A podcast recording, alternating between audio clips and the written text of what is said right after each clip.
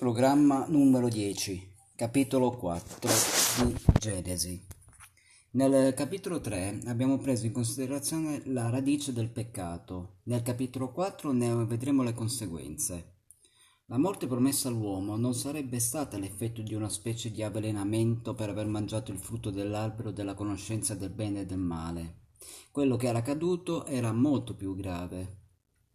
Il capitolo 4 ci rivela tutto questo, con la sua in- incredulità e la sua disubbidienza, l'uomo si era allontanato da Dio ed aveva peccato in modo tale da provocare il giudizio su di sé e sulla sua discendenza. Anche tu ed io, avendo ereditato la sua stessa natura, siamo come Adamo. Egli ci ha lasciato in, in eredità questa natura di peccato. Tutto questo ci viene rivelato eh, dal racconto della vita di due dei figli di Adamo ed Eva. Essi hanno avuto altri figli, ma noi possediamo in dettaglio solo la storia di loro due. Possiamo iniziare a questo punto la lettura del capitolo leggendo i primi cinque versetti. Genesi, capitolo 4, i versetti da 1 a 5.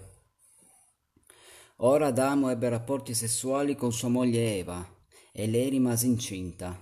Quando partorì Caino, Eva disse ho prodotto un figlio maschio con l'aiuto di Geova. In seguito partorì anche suo fratello Abele. Abele diventò pastore, mentre Caino diventò ag- ag- agricoltore.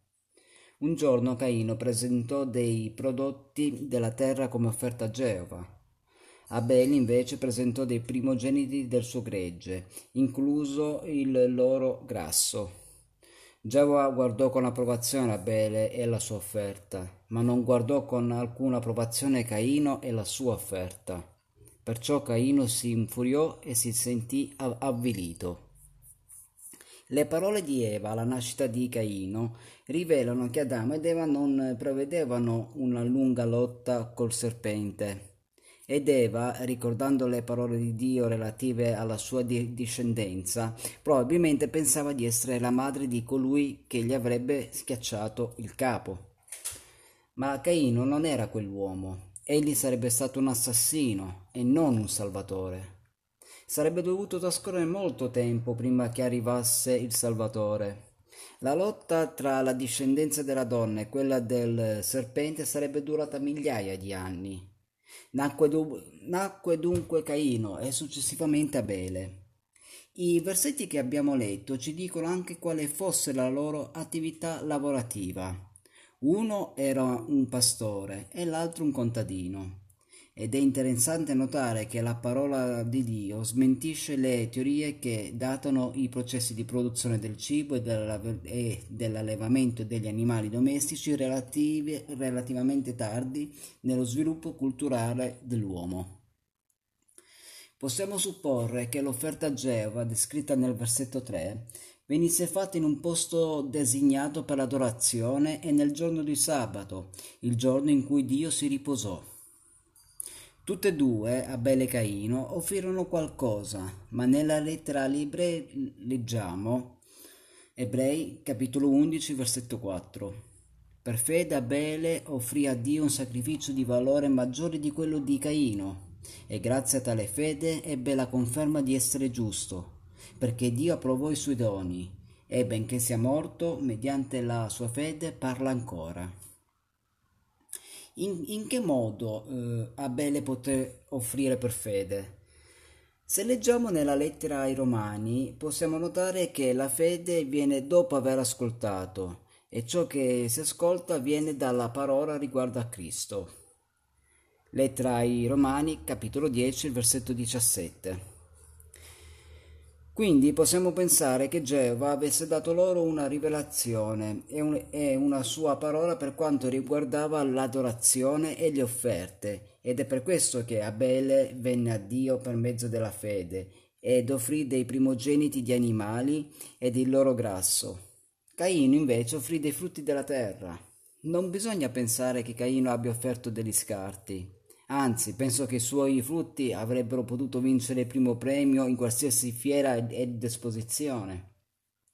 Non c'è dubbio che Caino abbia portato il meglio dei, dei suoi frutti come offerta al Signore, ma appare chiaro alla luce del versetto della lettera agli ebrei che abbiamo letto che la, l'accettazione da parte di Dio dipendeva dallo stato spirituale di colui che offriva. Qualcuno a questo punto potrebbe obiettare che non vede niente di sbagliato nel comportamento di Caino. Nella lettera di Giuda, che non è il discepolo che tradì Gesù, ma solo un omonimo, leggiamo questa frase. Hanno preso, hanno preso la stessa strada di Caino. Che cosa significa? Quando Caino portò la sua offerta, non lo fece con fede, ma si presentò con il proprio io, il suo sacrificio non cruento, che non prevedeva spargimento di sangue, negava la natura peccatrice dell'uomo. Se avesse avuto fede, questo principio divino le avrebbe insegnato, anche in quei primi giorni della storia dell'uomo decaduto, che se non viene sparso del sangue non c'è perdono, come riportato nella lettera agli ebrei al capitolo 9, il versetto 22.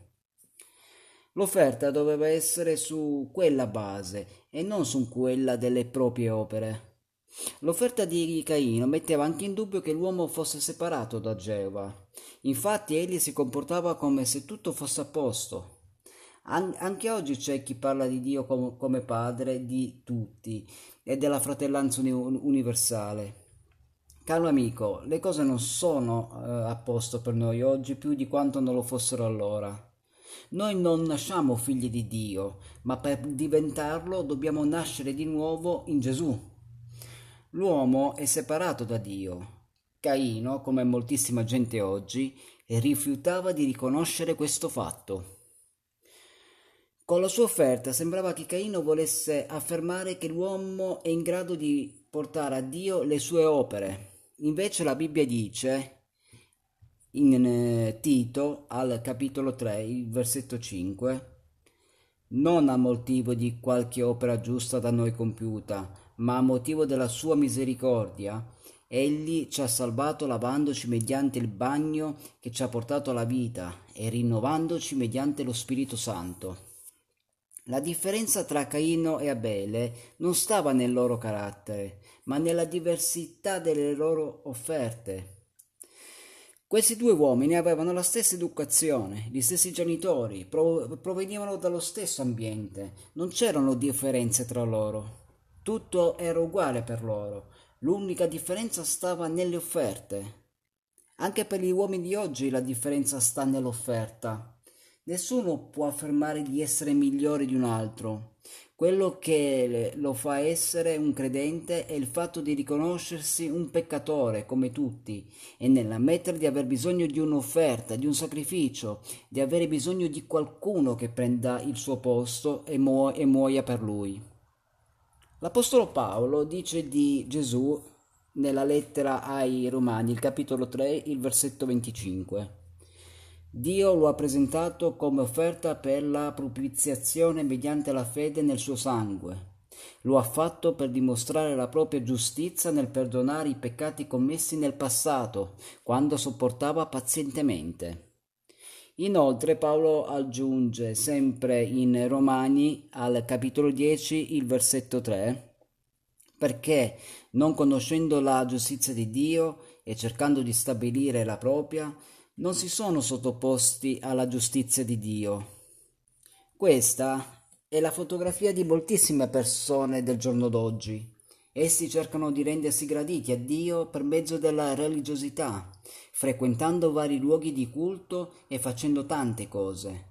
Ma la giustizia di Dio, che è e deve essere una giustizia perfetta, si può ottenere soltanto per mezzo di, di Gesù Cristo, che è stato dato per le nostre offese ed è risuscitato per la nostra giustificazione. Gesù è colui che ha preso il nostro posto. In eh, seconda Corinti al capitolo 5 il versetto 21 ci dice Colui che non ha conosciuto peccato, Dio lo ha fatto diventare peccato in nostro favore, affinché mediante lui diventassimo giustizia di Dio. Ascoltiamo altre parole dell'Apostolo Paolo nella lettera ai Filippesi, il capitolo 3, il versetto 8 e 9. Anzi, ritengo che tutto sia una perdita di fronte all'ineguagliabile valore della conoscenza di Cristo Gesù mio Signore.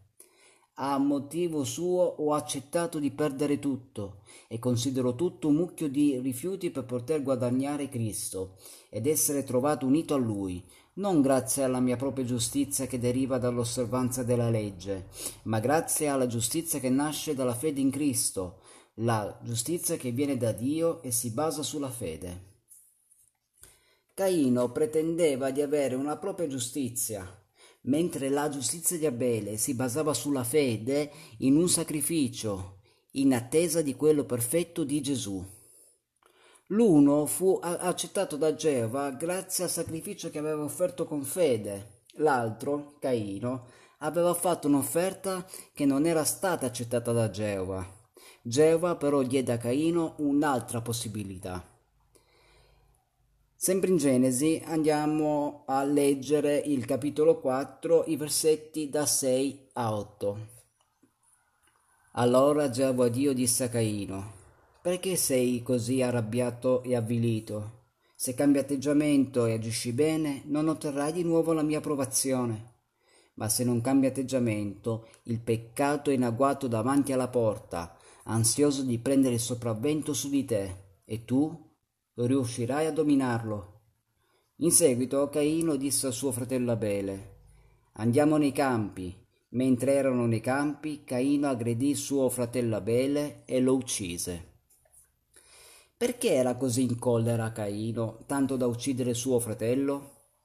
Dietro ogni delitto premeditato c'è sempre della rabbia. Anzi, Geova dice che se siamo irritati con nostro fratello senza motivo, è come se fossimo colpevoli di omicidio. Dietro eh, la collera c'è la gelosia e dietro la gelosia l'orgoglio. La rabbia di Caino lo portò al delitto ma dietro questa c'erano la sua gelosia ed il suo orgoglio. Ed ecco come Dio agisce nei suoi confronti.